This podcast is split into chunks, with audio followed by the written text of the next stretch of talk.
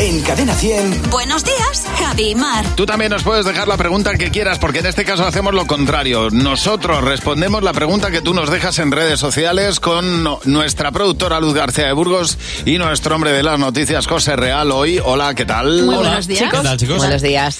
Bueno, tenemos aquí una pregunta de Carmen Fernández, que dice... ¿Cómo es la mejor siesta, José? La mejor siesta para mí es el primer día de vacaciones si te has ido a la playa y te has tomado una paellita Sí. y tres horas de siesta que, que te levantan mirando el calendario a ver si es septiembre ya. Y en tu- y dices, ¡puf!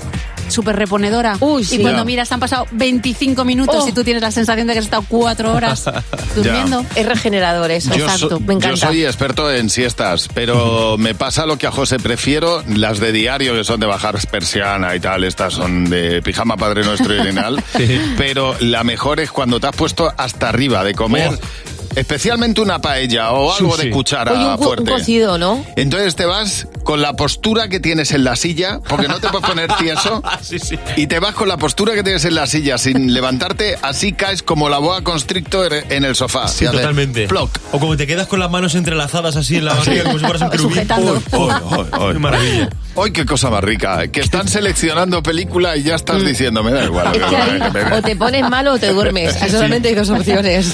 Siguiente Eh, pregunta, Cristelda Hernández, 7-8 horas.